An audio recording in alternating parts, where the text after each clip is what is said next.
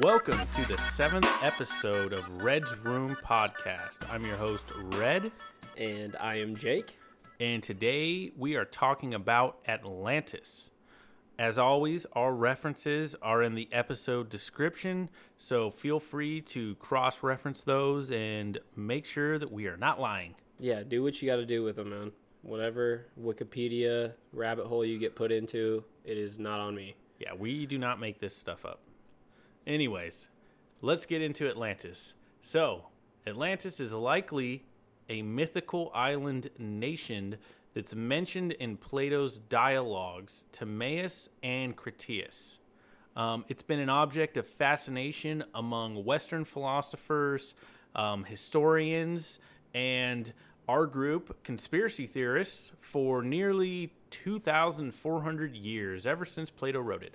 Um, he describes it as a powerful and advanced kingdom that sank in a day and a night into the ocean around 9600 BC. That is dating far back before we ever thought there was an advanced civilization, according to history. Yeah, uh, way back. What is it? Over 10,000 years? Yeah, I mean, modern history s- dates the first civilization as the Sumerians, I think, a little over 4,000 years ago. Okay. I'm going off memory, but so this is like more than double that. Yeah. A super advanced civilization. So Plato, um, through the character Critias in his dialogues, describes Atlantis as an island larger than Libya and Asian and Asia Minor put together, um, located in the Atlantic, just beyond the Pillars of Hercules. We don't know exactly what that is, but we think the Pillars of Hercules refer to the Strait of Gibraltar. Its culture was advanced and it had a constitution that here's a kind of a red flag. The constitution is very similar to the one that Plato outlines in his uh, dialogue, The Republic. Yeah, and I guess, uh, like we were kind of talking about earlier, there's two ways to take that. Either one, Plato kind of tailored this to his own views, or he tailored his views to what he found in the story of Atlantis. So you could Yeah. definitely take it either way. Either way, some have used it as evidence to argue against it, but yeah, maybe, maybe like you said, maybe he got the idea from the story. Yeah, There's I no think know. both are just as plausible as the other. Yeah. So this Atlantis, according to Plato, it was protected by the god Poseidon, um, who made his son Atlas um, king and namesake of the island and the ocean that surrounded it. And that's why it's called the Atlantic Ocean. It comes from this story from Plato. It comes from Atlantis, which is just cool, I think. Yeah, I totally agree. So, um, as the Atlanteans grew powerful, um, their ethics slowly declined. And then armies eventually, uh, or I'm sorry, their armies eventually conquered Africa and as far as Egypt and Europe.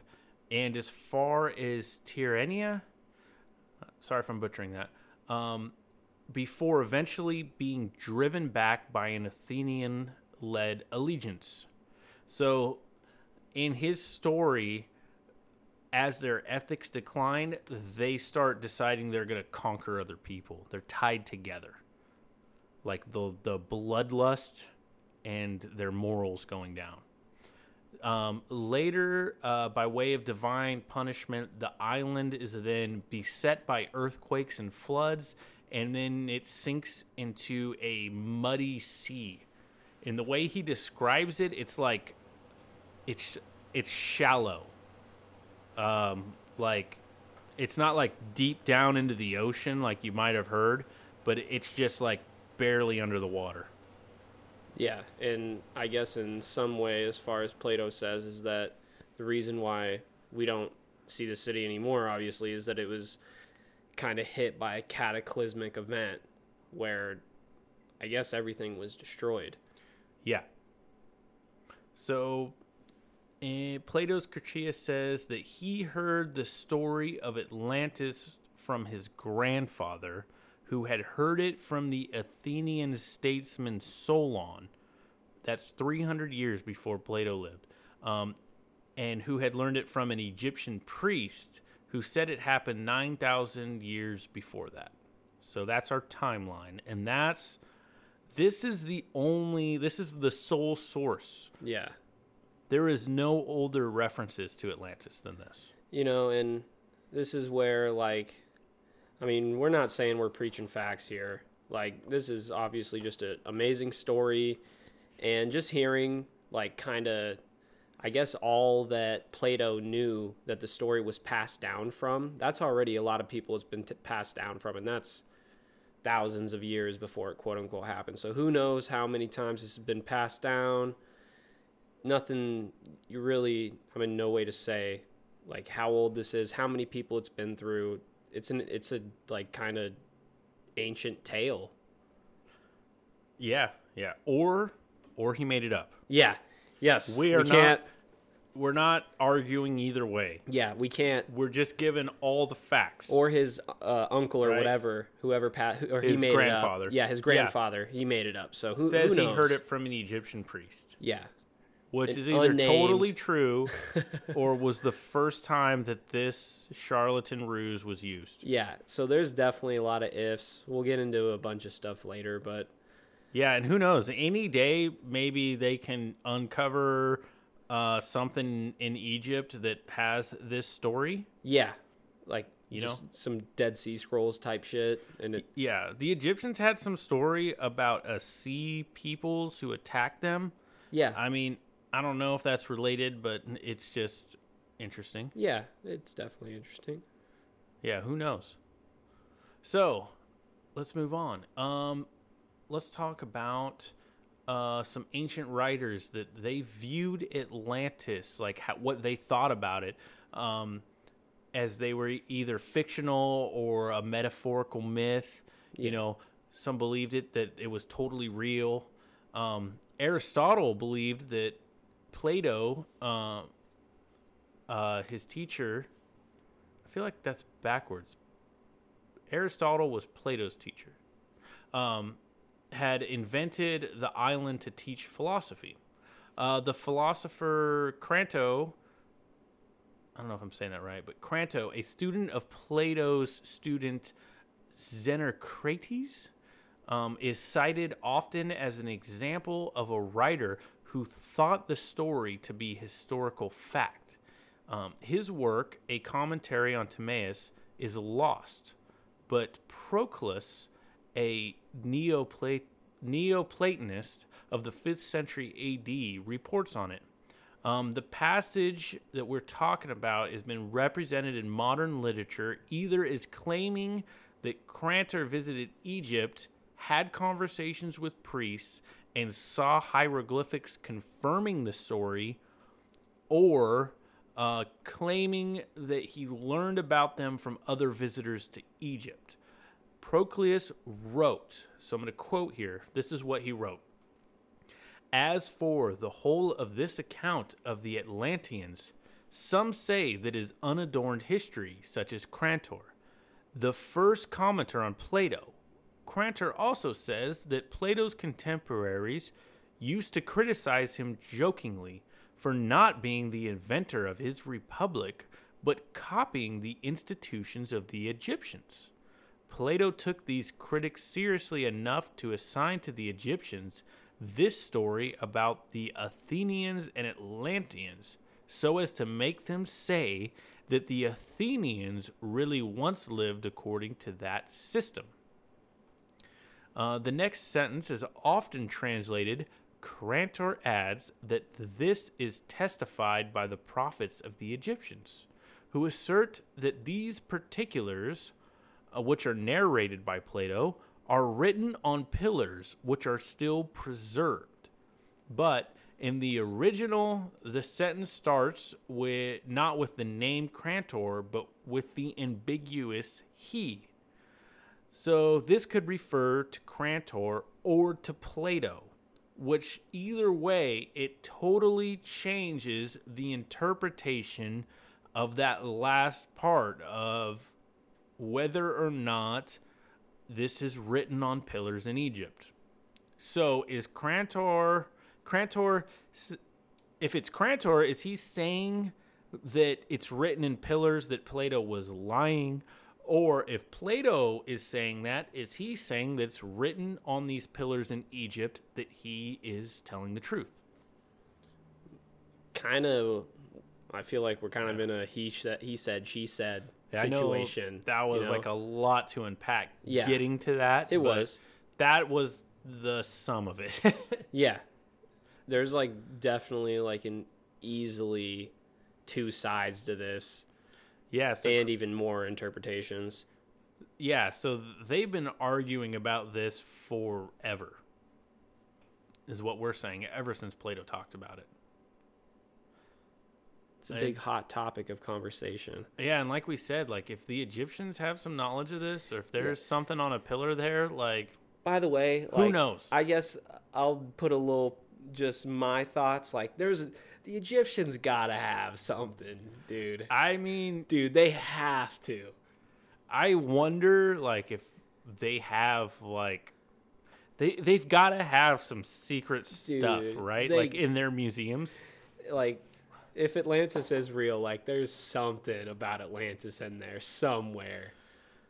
Yeah, I feel like if it's not literally Atlantis, that there is some reference to some older civilization. I mean, but that's that's my personal thoughts. I think we'll get there later Yeah. too, but I'm not trying to the whole paint this. idea of an older civilization makes so much sense. And Atlantis is just one really freaking cool like example, Yeah, obviously. I think that's why it resonates with people. Yeah, it's just Yeah. super freaking cool, but I guess we'll kind of get back on track here. yeah, we're actually our next part we're going to talk about it like resonating with people. So it's continual reemergence.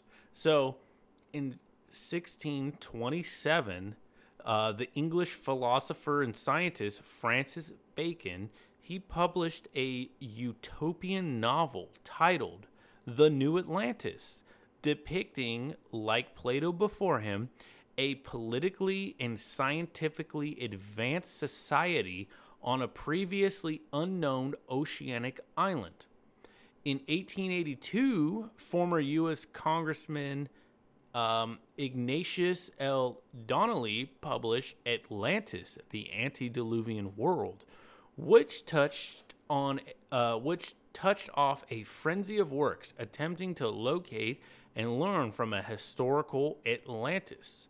Donnelly hypothesized an advanced civilization whose immigrants had populated much of ancient Europe, Africa, and the Americas, and whose heroes had inspired Greek, Hindu, and Scandinavian mythology. Donnelly's theories were populari- popularized and elaborated by the turn of the 20th century theosophists and are often incorporated into contemporary New Age beliefs. So there's just a couple. Now we're getting a little crazier with the like religion stuff, you know? Yeah, they're like adding on to it and they're expanding and they're making their own theologies about it. Yeah. No, it's like that's getting super weird. Here's some more. In 1882, publication of Atlantis, the Antediluvian World by Ignatius L. Donnelly stimulated much popular interest in Atlantis. He was greatly inspired by earlier works in Mayanism and, like them, attempted to establish that all known ancient civilizations were descended from Atlantis, which he saw as a technologically sophisticated, more advanced culture. Donnelly drew parallels between creation stories in the old and new worlds, attributing the connections to Atlantis, where he believed the biblical Garden of Eden existed. As implied by the title of his book, he also believed that Atlantis was destroyed by the great flood mentioned in the Bible. So Mic he drop. took that deep. That that was a fascinating connection right there. I would have never thought that anyone would come to a conclusion like that, but I guess he has his reasons. Yeah, and I wish I dove into it more, but there was a huge thing with like um totally misinterpreting like ancient Mayan and Aztec um, and Incan cultures and like mixing them all together and screwing it up like the Spanish did. Like he did a similar thing, and then in what they called Mayanism, and then like mi- they mashed like all those cultures together and made them into what they thought like maybe Atlantis was, and thinking that Atlantis was in the Americas, and it was just totally misconstrued. Uh, Sounds like a lot going on. yeah, it was it was wild. Yeah. I'll, even that connection though with the Great Flood, that's freaking wild. Imagine, imagine Red. Yeah. If that, uh, uh, just hypothetically, if that's what actually happened, I- that would obviously I don't. I think don't so. think so. I don't think so either. But I just hypothetically, that is insane. Yeah, I think you know if anything, like if I give him the benefit of the doubt in 1882, I'm gonna say this guy was just working with what he had. Dude, you know, imagine Like- imagine like a like a Michael Bay style movie, like Atlantis gets destroyed by the Great Flood. man, I'm, they need to make that. No, I'm not about it. No, you're not. You're not buying that No, ticket. I'm not about that It's one. too much. All right. No, if anything, I'm about like the flood story being actually like the Younger Dryas period and like a meteor hitting the Earth. Like I could see I, that one. I can see. You're But- not wrong. Yeah, this one I think this is just some dude Yeah. in the late 1800s that you know he just doesn't have the resources to know that he's totally wrong. yeah. No, definitely the internet's long away from that period. Even Right. I'm assuming a lot of people didn't even speak English back then, but ah, I know. anyway. All right, let's get into what's becoming my favorite part of this. For some reason, Yeah. so many things are tying into theosophy. So Atlantis is no exception. They love it. So let's talk about the connection here. So, Madame Blavatsky, the founder of theosophy, um, took up Donnelly's interpretations. That's who we just read about, who connected to the Great Flood.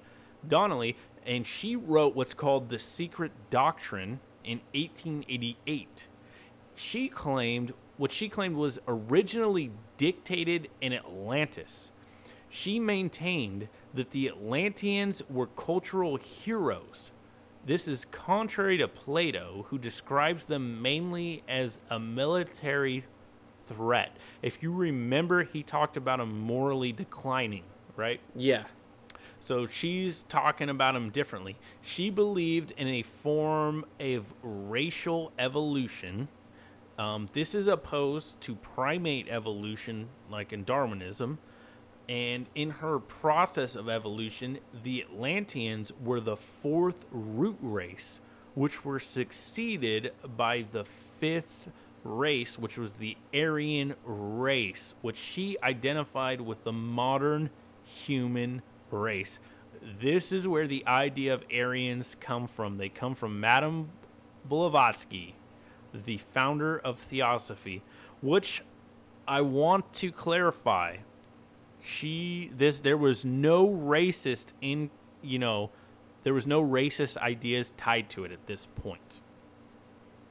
That comes later. Yes. That comes with what we're going to talk about next. Maybe one of my favorites right here. So, in the view of Helena Blavatsky, um, uh, in her doctrine, um, Atlantis correlated with the mythic Buddhist lands of Shambhala, um, ostensibly located near Tibet, where the successors of the third root, root race of the so called Lemurian, Lemurians resided. I don't know where that came from, if she made it up, but I, I think maybe she did. It's there nonetheless. Yes, and she tied a lot of her theosophy religion to Tibet because she claimed to have like learned things from monks there, but there's no proof that she ever went there. So uh, I'm I'm not saying she didn't, but Yeah. I, I don't I don't know. So let's go on.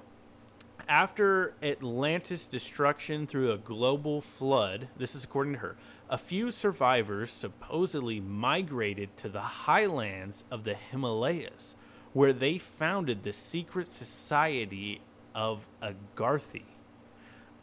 The later Nazi Tibet expedition had its roots in these views, um, derived from Blav- Blavatsky, who emphasized the importance of Tibetan wisdom as well as the evolutionary superiority of races from Western China and Northeast India. Later, Austro German interpreters of Blavatsky viewed Atlantis as the North Atlantic island civilization of Thule, the capital of a pro Aryan civilization called Hyperborea, whose Nordic remnants might be found in today's um, Helgo, Helgoland or Iceland. So there's a lot to unpack in that. So basically, what happened is Blav- Blavatsky wrote her book. The Nazis heard of it and were like, hey, this root race sounds like, of Aryans, sounds like what we are interested in. We, we want to find this root race because it's obviously totally in line with our ideology. So they bought into what she said and then they decided to go to Tibet Yeah. and find this Aryan race roots, which they didn't find. Um, You know, I could kind of see it because the Nazis were into a lot of weird shit.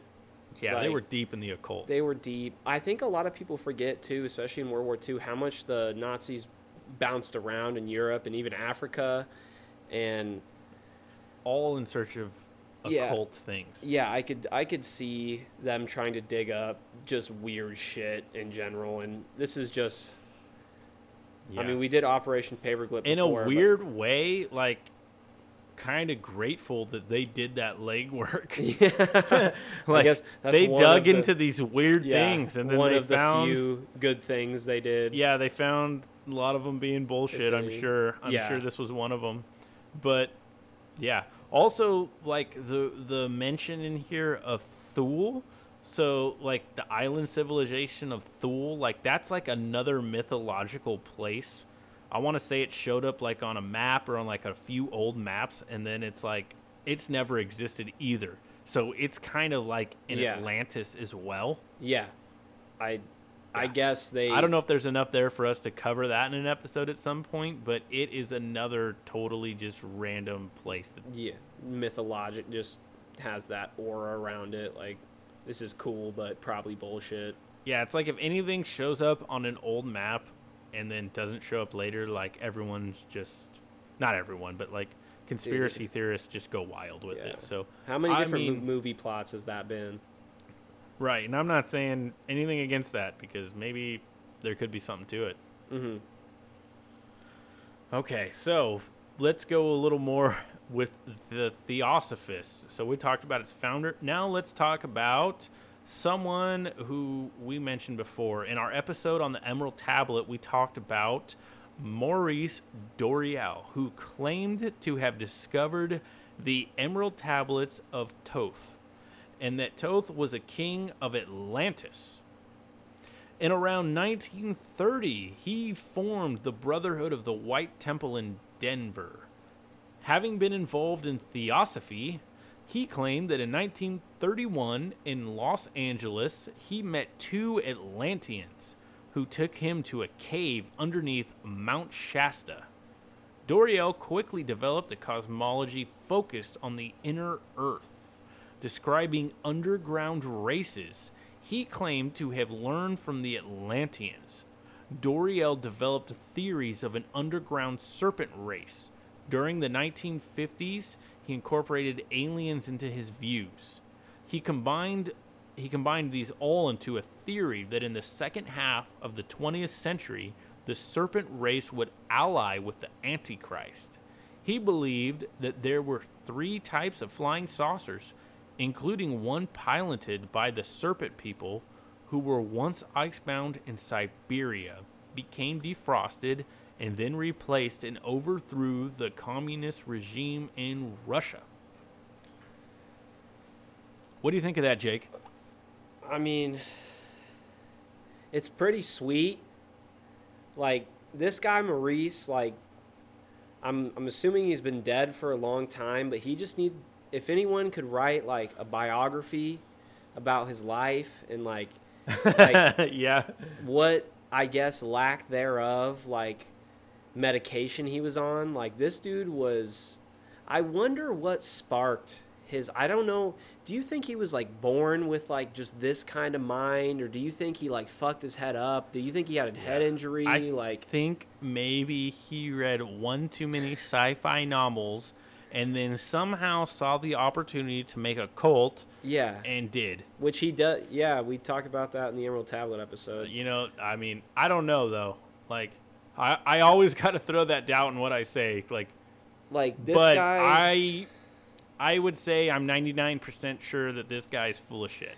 I totally agree with that, but I just want to know like what got this guy like this this takes like a certain kind of confidence just to like I don't even know how you Or can make delusion. Yeah, well, you know, good point, but that's still like the uh, the pair of balls this dude had on him, they were huge. bro. Because like, okay, if in real life I was in Mount Shasta, which is where these guys so these guys like they pick Mount Shasta because like it was like sacred to the Native Americans, you know? So they're like tagging on to that ideology. So just say I'm at Mount Shasta and two Atlanteans did show up and showed me some crazy shit with without a doubt. Like I knew they were Atlanteans, then they like I don't know that I would tell anyone because I don't I don't think I'd tell anyone. like yeah, like what sane person would go around like just telling everyone that? you would have to have some form of proof that was like Yeah, with no form of proof, right? Yeah, you'd have to have like something like you would have to produce like a product. Like I just I don't even Yeah, honestly. I don't know. What's his and name? Then Maurice. He, Maurice, and then then he he preached. He basically ended up, you know, making a doomsday cult. Is what he did. He turned his temple into a doomsday cult, worried that in the 20th century, the serpent race and the Antichrist, and there was going to be this crazy shit, and uh, they built like bunkers and I'm getting like Heaven's Gate vibes, bro. yeah, like kind of they built bunker and Yeah. in um or bunkers in Colorado, like trying to like you know prepare for the doomsday. So like yeah, it basically became a doomsday cult. So I guess to end this tangent, to just me, get- if yeah, anything didn't disprove it, that did. to end this tangent and to continue on a little longer to get away from this, like I would like a bunker. like having yeah, on a a side note, yeah. would be dope. but anyway, anyway. Okay, let's get to our next Theosophist. Um, another one we mentioned in the episode on the Emerald Tablets. His name was Guy Ballard. And in the 30s, Ballard claimed um, to have met the mythical Saint Germain while hiking, guess where? Mount Shasta again. Um, he claims Saint Germain um, was one of a group of ascended masters who taught him the secrets of enlightenment, and even that the destruction of Atlantis was foretold by the ascended um, masters. Ballard also claims that Saint Germain took him to relive past lives as a citizen of Atlantis. Dude, doesn't that sound like a Skyrim campaign or something? Uh, man, it sounds to me like the people in Theosophy were just like tripping all the time. Yeah. it was just a great time. But They're pretty cool. I mean, they are cool thoughts though. I do, I am very interested in their thoughts, Especially with that last like line of text there, relive past lives as citizens of Atlantis. Yeah, he's got some in-depth stories in that too. If you ever want to like look them up and read those stories. Yeah. So, let's get to our next guy. Our our this is the last guy I have to talk about. Um, Edgar Cayce. Um, he's the he's a clairvoyant, um, s- and he spoke frequently of Atlantis during his life readings. Um, he claimed that many of his subjects were reincarnations of people who had lived in Atlantis. Um, by tapping into their collective consciousness, which was he referred to as the Ak- Akashic records, and that was a term he borrowed from theosophy, which um, that points to that he was aware or involved in theosophy. Um, so he declares that he was able to give detailed descriptions of the lost continent of Atlantis. He also asserted that Atlantis would rise again in the 1960s. Um, this sparked much popularity of the myth in that decade, um, and that there is a hall of records beneath the Egyptian Sphinx which holds the historical texts of Atlantis. Yeah, one side note before you keep going, where people were sketched in the 1960s of maybe if they spark. You remember the 2012? Yeah, and there yeah, was like some people like sketched out that the day was coming. yeah. I probably a mini version of that. Yeah, And um, it's interesting that he talks about a hall of records beneath the Sphinx. So it sounds to me like they borrowed that from the Hermetic text. exactly. That's what it, it totally. Dude, the Sphinx. Which we- Theosophists were very aware of the Hermetic text, Dude. so they totally just stole the the idea. Sphinx is just dope. Like It is dope. Yeah. All right. So so Cayce uh, so his readings described um, the powerful crystal, the flying machine that could soar through the air, underwater, and out into space. Uh, the energy generators that harness the sun's rays and channel them into building a magnificent country of luxury, wealth, and peace.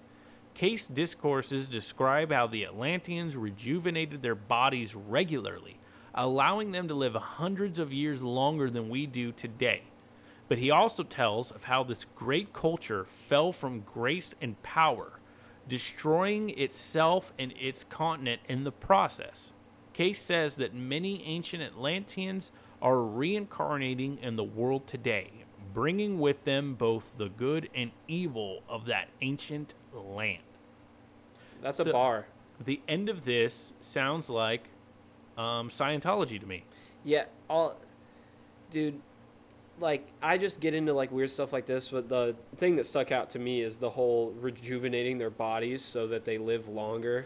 Yeah. I, the only thing I can imagine is like Boba Fett getting into the bacta tank to like you know what I mean, Yeah. rejuvenate like to me, they're just mixing like sci-fi ideas Yeah. with older, like, yeah, ancient like hermetic ideas and making and Plato and making their own. They're they're just making shit yeah, up. this man. is where like I mean obviously I don't know what's real or not, but I, I guess I would identify more with Plato's idea of it or the idea that it's yeah more fictional or whatever. But I think Plato's idea makes the most sense. But I mean, these right. past few, I mean, they have cool ideas. Yeah, I mean, if anything, I think Plato's story was. It's like the start. I, I, I don't feel like he totally made it up. Like, he probably based it off of a real story, which Yeah. maybe wasn't Atlantis, or maybe it was just a story of some other civilization. Some ancient civilization. Yeah, I feel like that is the most likely. Yeah, I. And you're, like I've said before, like any interpretation you have is just as valid as pretty much any other. Like this is, it's the lost city of Atlantis. yeah, Who and it's- knows? It's, up in the air. Like no one knows Yeah. unless they actually find it, which would be awesome. I like. I, I guess I more identify with Plato's view, but other views Right. are cool. And you know, the other like I guess the total counter argument uh, view that it's complete bullshit. Like I, I kind of subscribe to that too. Like I'm kind of 50-50. We're totally open here. Yeah. But hey, I- well, some guys think they found it. So Yeah. Jake, tell us, tell us about that. I was that. just gonna get into that. I guess I there's a few different theories on where it possibly could have been located, but if you could, do me a favor, go on Google Maps or look up it in a, uh, an image of Richat, R I C H A T. It's located in Northwest Africa, in the Sahara, in that area, and it's a deeply eroded concave dome. So it's basically an inverse dome. It's it's almost it, you kind of get like crater vibes from it, but it's eerily similar to like a lot of interpretations of Atlantis with the three rings of water, two two rings of land, and another like point. And this is just I, I believe a, a gentleman on Joe Rogan went about and talked about it. It's just eerily similar. So there is rings in this in this area of Richat and the lower rings where there would be water, it's weird that there's salt pockets. There's a bunch of salt deposits in the lowest elevation places where you would assume water would be. That's that's how Yeah. Plato described it as like rings, right? Yeah. Like there was an island in the middle, then like a ring of water, Yeah. then like a ring of land, then like a ring of water, right? Yeah. Yeah, exactly. Yeah, yeah. So that's like that's kind of what it looks like, yeah, right? exactly. It it and another thing that's weird too about this location is, I mean, I don't believe we got into this, but Plato speaks of an area where water could throw in uh, could flow into from the south, and I'm assuming that would be your exit to the ocean or whatever great great sea you were sailing from. But in Richat, there's an exact opening towards the south that's low elevation once again that would look like water would flow into it. So that's just another like kind of connector there. Uh, so so far we have this area in Africa. It's got the rings. It's got the salt in the bottom of the water to kind of show that water used to flow through there.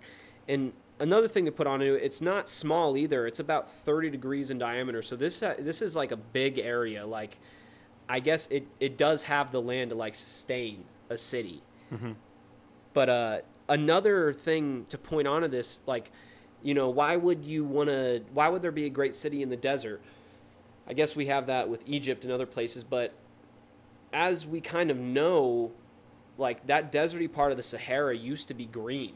Right. right. It didn't used to look like that. yeah, that. it used to be Hen- green. Hence, you're talking about in the lower part of the rings there was salt. Uh-huh. Like it used to be full there of used to be water. there used to be a bunch of greenland, and there used those yeah, and it dried up and left the salt those there. those rings of water used to be filled and that that sort of delta towards the south used to be filled with water and it would flow out towards the ocean and you would have a great path of travel to where anyone from whatever neighboring country or continent would be able to drive in or boat in come in through the south and, and you have those rings Mm-hmm. to sail around dock up your boat and yeah, it fits the bill. yeah it fits the bill it's just a it's a cool little I think. Sorry, I think the you're only good. deviation reading about that was that it's much bigger than Yeah. the, than the dimensions Plato gave, gave. But he heard the story secondhand from somebody else who heard it. Yeah. So maybe the dimensions and this is were also off, right? this is just also a cool connection yeah, it's Yeah. it's it's very plausible. Yeah, I want to say the diameter. It's like between 25 and 30. It's like 27 miles across or something like that. So I, It'd be awesome if someone can get get in there and do like some actual archaeologists get yeah, in there and I look believe at there it. hasn't. I from Google Maps you can see like the striations in parts of the sand and the rock where it looks like water flowed used to flow through and It uh, fits the bill. I mean, the thing is, it's just it's just terrible. It's in like a war torn area, so Yeah, and also there is many.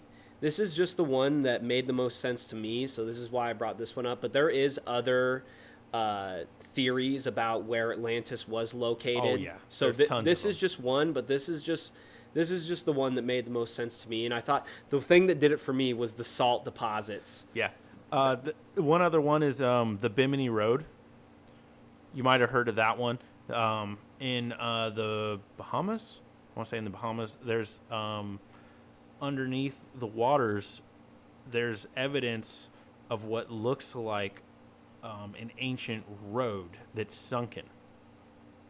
And hmm some archaeologists they say that it's totally natural but when you look at it i mean it does not look natural like it's way too perfect and Straight lines. yeah there's like videos of divers going down and showing like that there's like blocks underneath these blocks holding them level to make them level with each other Yeah, like there was Yeah. supports and yeah, so that doesn't seem natural to me and and and so there's there's a pretty compelling argument that that area was an ancient civilization that sank too which could have been what led to the story of Atlantis and um Yeah, now that I'm thinking about it in uh, Richat, I should have wrote it down. But there's signs of uh, like what we said, how Plato described like a cataclysmic event that that set it off.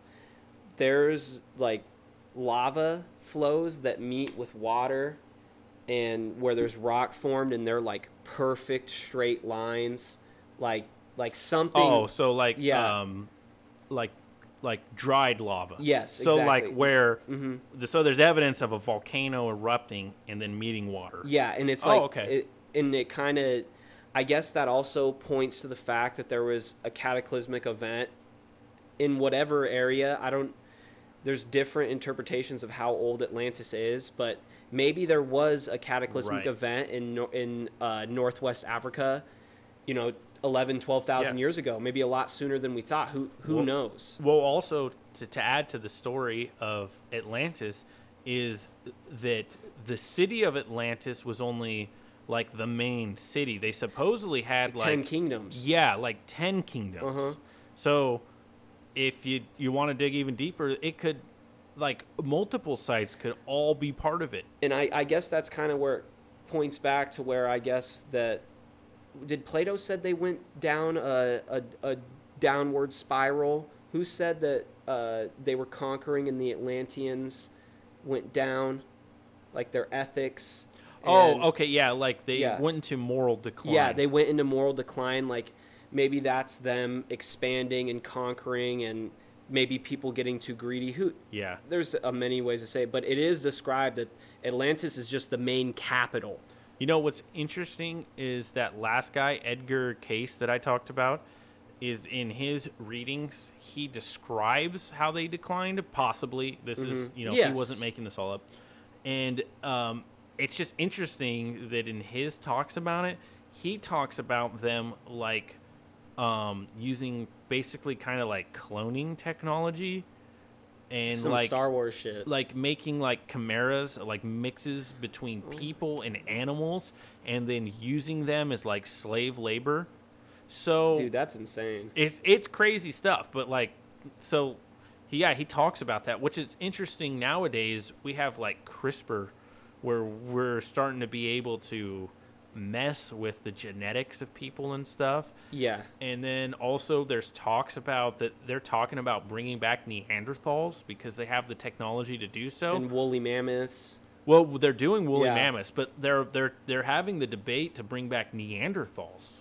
So Dude, if they bring up, bring back Neanderthals, I am just I'm Yes. cheesed. so it's like, do you get to the point where you make like genetically make a lesser uh, version of a human that can be like your slave class and do all the work for you? Because like that's what that's what um, Edgar Cayce was saying the Atlanteans did, and was like a huge chunk of their moral decline. Let me ask you this question. Just just interesting idea. Now on some weird, real quick, just a little end cap off the podcast, a little weird stuff. Uh, okay, what do you got? Would you rather have slave labor of Neanderthals or robots?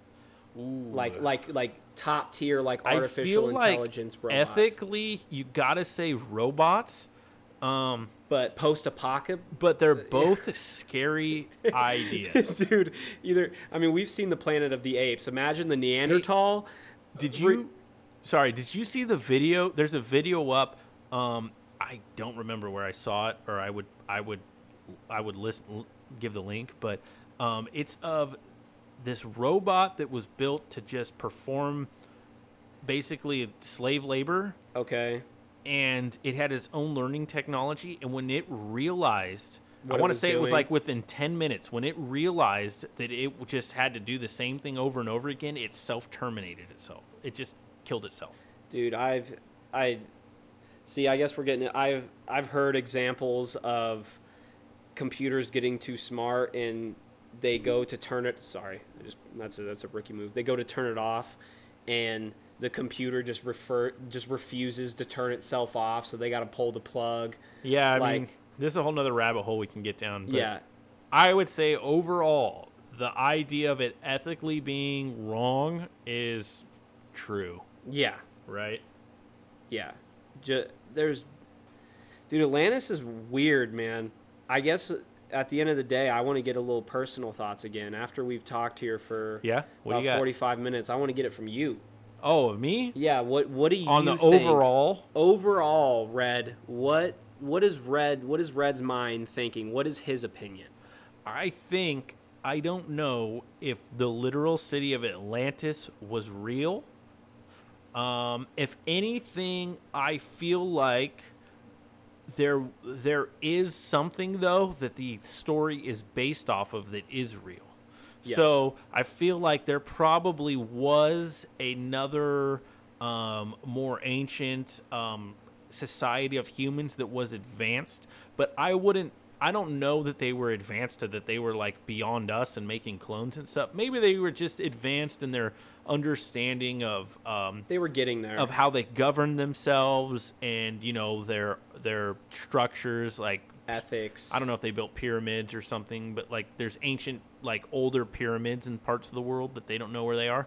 Maybe, maybe they were just an, an older than the Egyptians and Sumerians, and you know something radical did wipe them out. Maybe it ties into the idea of the Younger Dryas theory, and there was a there was a meteor impact that wiped them out, and maybe the Atlantis story is just the remnants of that of what was left from what what was the Younger Dryas like uh, thirteen thousand years ago. So this is a long time ago, and it would take humans a long time to recoup from that. But also in the grand scheme of things, that's really not that Yeah. long ago either. Right. So I would say Yeah. that's that's my best kind of I kind of guess theory idea. You know, I'm not I'm not set in stone on any of this, but I I, I think that's that's my best answer. I guess now I got to get into it. I think I got to be the outlier. Yeah, I'm what do you think? I'm not for sure into it. I definitely, I 100% agree with that. There was something, either that this is real or it was based off an ancient civ- civiliz- civilization that was advanced, like how you were saying. Maybe Mm-hmm. not super advanced, but they were looking pretty good. Right. But like, I kind of, I kind of believe it. Yeah. Plato's idea of Atlantis, like Right. I want actually I, I want to believe it. I want to believe it. I guess is the better way to say. Like Yeah. Maybe they had some different technology. Like their advanced technology looked different than ours. Yeah. Like instead of using like like copper wires and, and fiber optics and making internet and stuff, maybe they use sound and that's how they like floated rocks and made the pyramid. I don't know. You know? dude, that would be sick. But Or, or like they healed people with sound, like cancer wasn't a problem. yeah, they just hit the the frequencies. sound and wave. good, It was you know? OP. Yeah, I would. I don't know.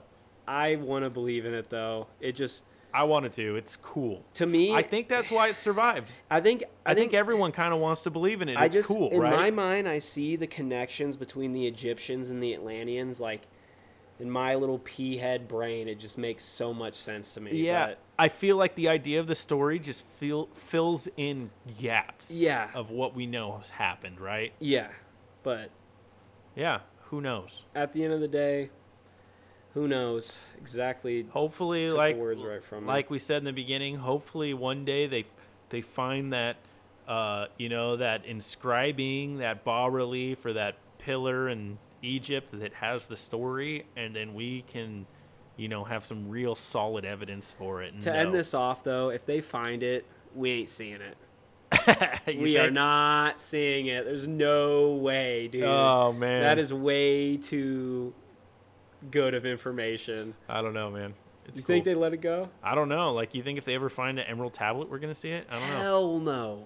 Really? Especially if it's real, because you already know before they let us know, they're gonna test it. I think if anyone finds it, they gotta bust it on the internet first. But then even then, people will think the video's fake. Yeah. So that's kind of hard.